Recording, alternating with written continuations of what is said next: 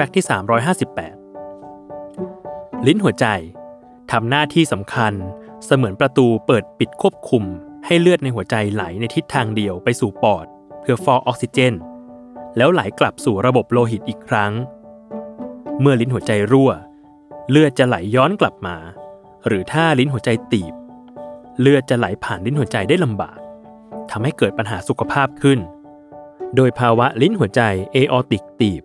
หากคนไข้มีอาการเช่น แน่นหน้าอก เป็นลมหมดสติ หรือน้ำท่วมปอด จะมีอัตราการเสียชีวิตที่สูงถึง 50%หนึ่งในวิธีการรักษาโรคลิ้นหัวใจเอออติกตีบที่ได้ผลดี โดยไม่ต้องผ่าตัดใหญ่นั่นคือ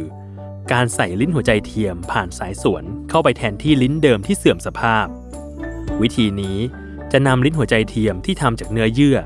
และได้รับการออกแบบให้หดและขยายตัวได้ มาใส่ที่ปลายของสายสวน จากนั้น ใช้สายสวนนำลิ้นหัวใจเทียม เข้าไปอยู่ระหว่างลิ้นหัวใจเดิม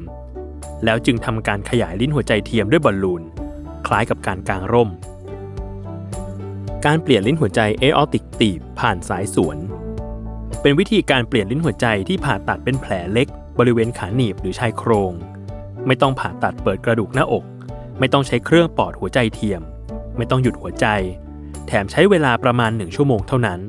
และยังพักฟื้นอีกประมาณ 1-2 วันในโรงพยาบาล ต่างจากผ่าตัดใหญ่ที่อาจพักฟื้นในโรงพยาบาล 7-10 วัน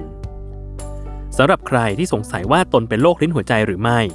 สังเกตได้จากอาการว่าเหนื่อยเร็วกว่าปกติ หรือมีอาการเหนื่อยฉับพลันหรือไม่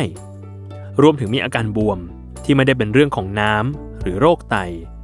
หากมีอาการน่าสงสัย ให้มาพบแพทย์เพื่อเช็คอาการ